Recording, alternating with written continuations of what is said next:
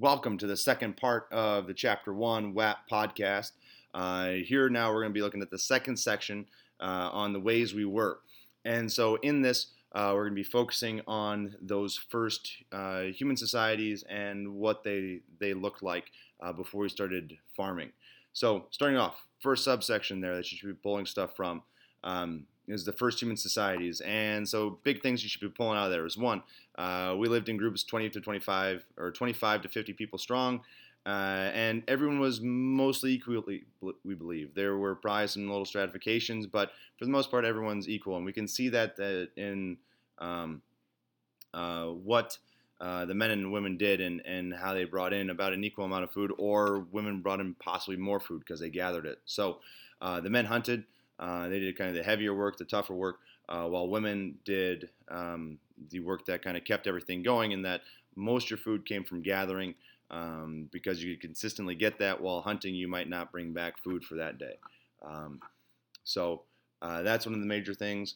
Uh, as well, uh, going back probably a little bit before you saw that, you would have seen something on uh, the idea that we were nomadic, meaning that we're moving around constantly and we're moving around based on where the animals are and based on the seasons uh, to survive. We couldn't stay in one one area. And then the last kind of major thing there is there you should have picked up on some of the uh, rules that are there to guide these early uh, groups. And so they had some basic rules on what each person did. Um, so people had set roles in the society that were they were expected to, to do.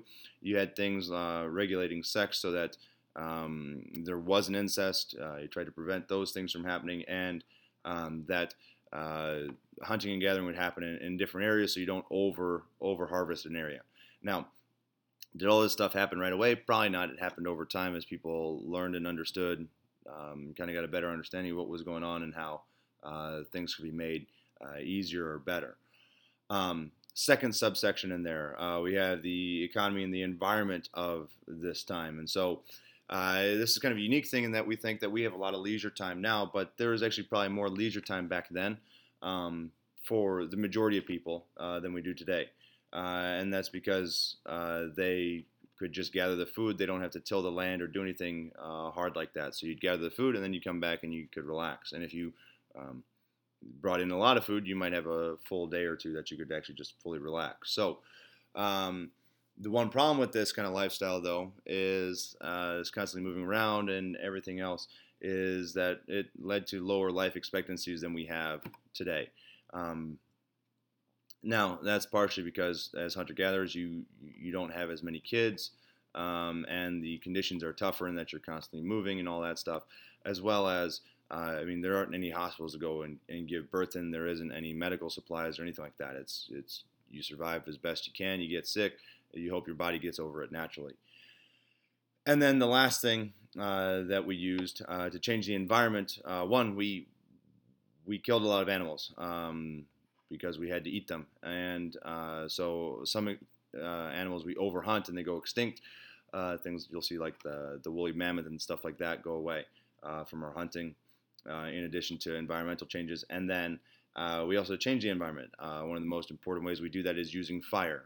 we realize that with fires, we can clear the landscape and some of the plants that we really like to grow.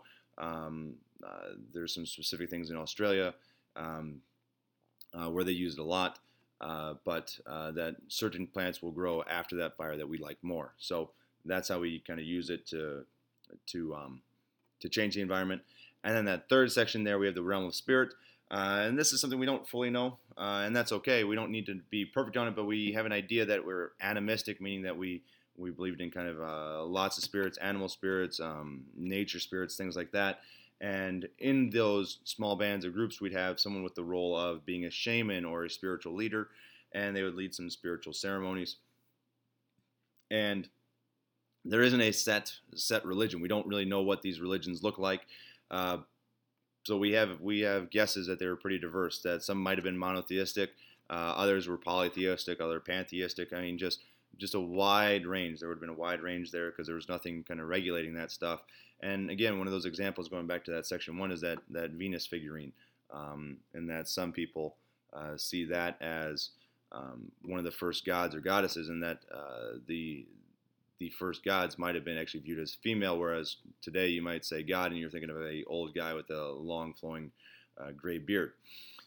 And uh, they also looked at uh, life kind of cyclically because, uh, which means it goes in cycles because, well, uh, that's how they're living their life. They're based on the seasons of um, the the year, and so everything goes in a season. So therefore, humans uh, also kind of go in that kind of pattern. Last subsection here in this one uh, is we eventually start to settle down. this will lead to us farming, but um, not farming just yet. and so um, what happens is we start to develop some new tools um, with smaller blades, uh, better tools that uh, last longer, and allows us to help us uh, collect some grains, uh, which we can then use to. Um, they're kind of a high calorie food that we can eat. Um, and this all happens in conjunction with the end of the ice age.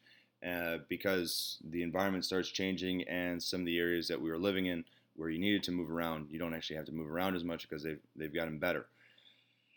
Um, and with that settling down, uh, the egalitarianism starts to, we start to see it disappearing, um, and men start rising up above women.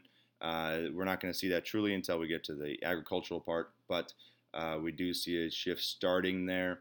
Uh, and now we have, uh, in technology wise, we have some more. Um, we have newer foods that we're, we're realizing that we can eat. Uh, we have new tools uh, like pottery comes about. Uh, so we have bowls and other things to store uh, foods in, and we start to see some permanent housing, even though we might not have, uh, or semi-permanent housing that we we might not have had because we don't need to. Uh, before we need to move around, and now we don't need to move around as much. we can also see some of the first major temples.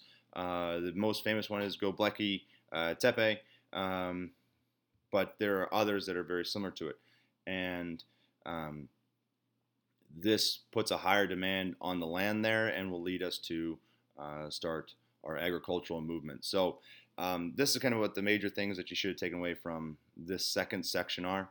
Um, next up, we'll be looking at the third section.